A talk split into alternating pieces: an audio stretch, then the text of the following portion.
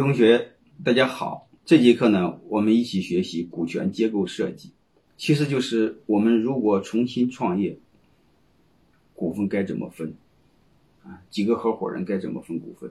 还有一个呢，来验证我们过去几个合伙人一起创业，股份分对了还是分错了啊？同时再告诉我们，重新创业股份再怎么分，或者你下边重新成立一个公司。或者你下边优秀的弟兄们想内部创业，股权该怎么分？我认为，啊，如果老板只听一门课的话，就应该听这门课。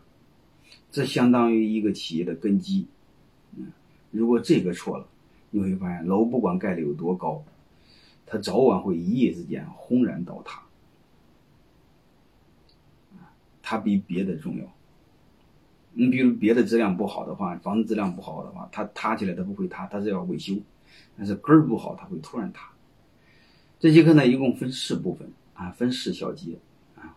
第一小节呢，我讲常见的错误现象啊，大概有五种啊。我们先知道哪些是错的，我们才能鉴别该怎么做对的。同时再告诉大家，嗯，掌握控制权的几个关键。第二小节呢，我和大家聊。两个股东该怎么分股份？啊，两个内部股东和一个内部外部的，然后顺便谈谈夫妻股东该怎么做股权设计，顺便分析一个案例，嗯，海底捞，啊，它的股权结构是怎么做的？它那么错，错了那么严重，它后来又是怎么调整过来的？第三小节呢，我讲最难的一个，就是三个以上股东该怎么做。股权设计以及它背后最容易出现的问题，还有一个讲一个，特别是前些年非常流行的，就是股权众筹。啊，最后一部分我讲也很重要的，啊，就是拥有控制权的四种方法。啊，我们太多的认为控制权就是当大股东，当大股东才有控制权，其实和那个没有必然的关系。啊，在这我告诉大家很多方法，甚至没有股权照样可以控制。最后一部分我谈谈股权设计的原则，以及控制权的运用背后的逻辑。下面我们先看第一部分啊，常见的几种现象啊。第一个常见的现象呢，大概我把它分成五部分，我一个一个的给大家分析，好吧？第一个我们常见的现象就是高度平分啊，要么五十对五十，要么三十三对三十三啊，要么二十五对二十五啊，四个二十五。啊，这只是高度平分，啊，还有一个是相对平分，啊，就是几个鸟大小差不多，嗯，还有一第三小股，就是两个大的一个小的，你比如四十四十对二十，啊，四十五对四十五对十，啊，嗯，四十九四十九百分之二，啊，就两大一小，再就是相对分散，啊，你比如十个弟兄们，每个人十个点，或二十个弟兄每个人五个点，这是相对分散，高度分散啥啥意思呢？就是每个人一个点儿，用一百个鸟。甚至每个人半个点两百个鸟，这种现象就出现在前些年，很在每个城市都会很火的一个咖啡厅的众筹。所以这些东西都是错的，我逐一给大家分析为什么是错的，然后才能避免将来之后我们不至于犯错误。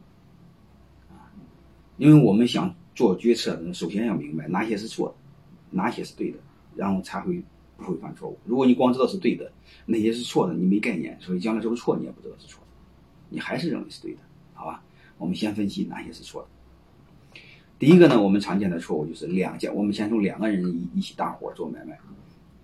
我们常见的错误就是平分，啊，五十对五十平分，啊，要么当中有一个大哥呢是五一四十九，啊，这是常见的。但是这两个都是错的，而且错的是非常糟糕，啊，而且还非常普遍。我们在座的只要是我们两个人在一起合伙，基本上百分之八十九十都是这么分的。但是刚才说我是错，我说这是错的，错的非常严重。第一，风投不会投；第二，上市也非常困难。为什么会是这样？我们先分析啊，为什么会是这样？啊，我认为和中国人的认知有关系，因为我们中国人你看在一起呢，他喜欢讲江湖情谊，喜欢讲道德，喜欢讲兄弟感情。他不仅会讲背后的事实，啊，又不讲背后的真理，啊，这是我们的民族性啊！我实在是有时候让人很无语，是吧？你比如晚上，特别是我们喝酒的时候，就特容易谈的是兄弟情谊，啊，我们很难很很少有喝酒的时候探讨真理，所以你会发现，由于他们我们本能的会这样想，所以两个人见见面在一起做事的时候，他本能的会想，哥俩好见面在一边，啊，所以我一再强调，我们不管做事一定要少讲情义，啊，多讲规则，啊，少讲人情，多讲人性，但是刚好我们是颠倒过来。这种结果为什么不好呢？我们分析一下，为什么做不成事呢？因为这种结果，他两个你会发现权力差不多，他们两个利益也差不多。啊，这时候他俩一旦每个人都想说了算的时候，你会发现最终结果是都说了不算。都说了不算的时候，他们两个狗咬狗，你会发现最终谁死了？他有可能会把公司给咬死。啊，那时候我们两个不会和平相处吗？我们不吵架，我们是好弟兄。刚开始是可以，后来是不可以的。为什么？因为他这里边就是大概率的，他会闹掰，嗯，他不会大概率的会长久合作。为什么？底层和人性有关系。下面我分析背后的人性。你比如这两个人，每个人通常都会认为能干，但是你会看他两个分的是一样多，他两个的权利也差不多，但是问题背后来了，他两个背后这两个人当中背后谁会认为谁更能干？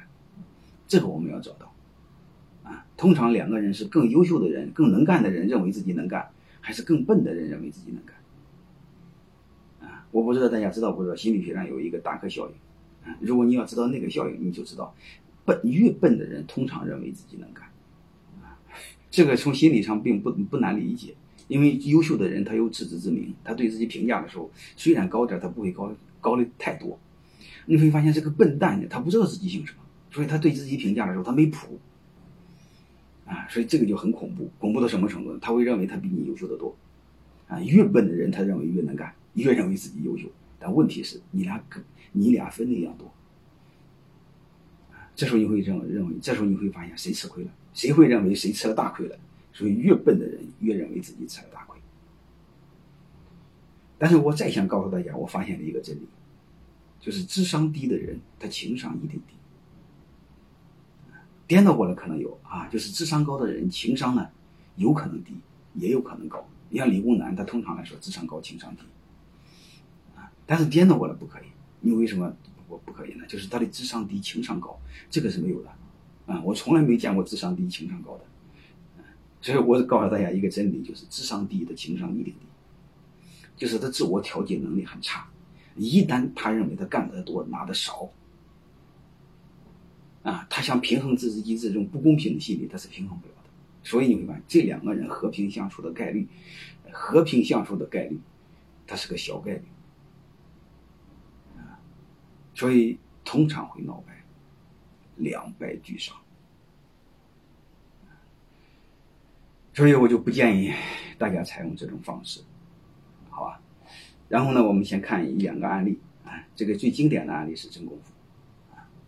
真功夫还是姐夫和小舅子五十对五十，啊，最终董事长被他小舅子和他的前妻联合起来送进去，啊，两个家族打了十来年，这也是中国最早最好的中产之一，啊，另外一个是海底捞，我一会儿再聊，啊，他们两个是一个成一个败，而且他俩的关系比那俩关系还好。我们再看另外一个五十对五十不好的。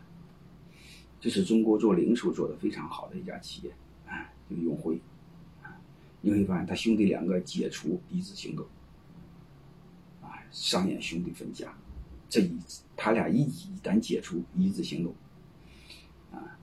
这就意味着这家公司没有大股东，啊，将会有两个一样大的股东，啊，这非常可怕。这是两个人我们经常碰到的一种现象。